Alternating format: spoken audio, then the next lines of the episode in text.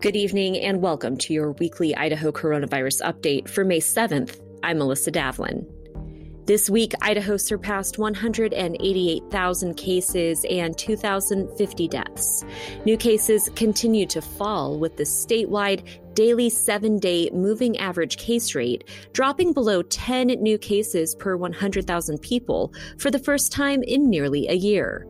The state's test positivity rate, or percentage of tests that come back positive, remain roughly the same at 4.3%.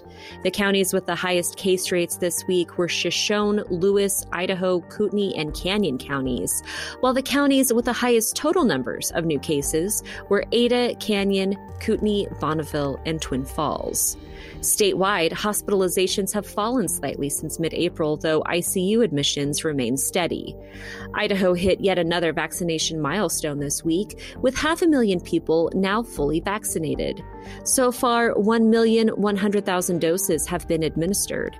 According to the Post Register, 44% of Idahoans ages 16 and older have received at least one dose, compared to 57% nationwide.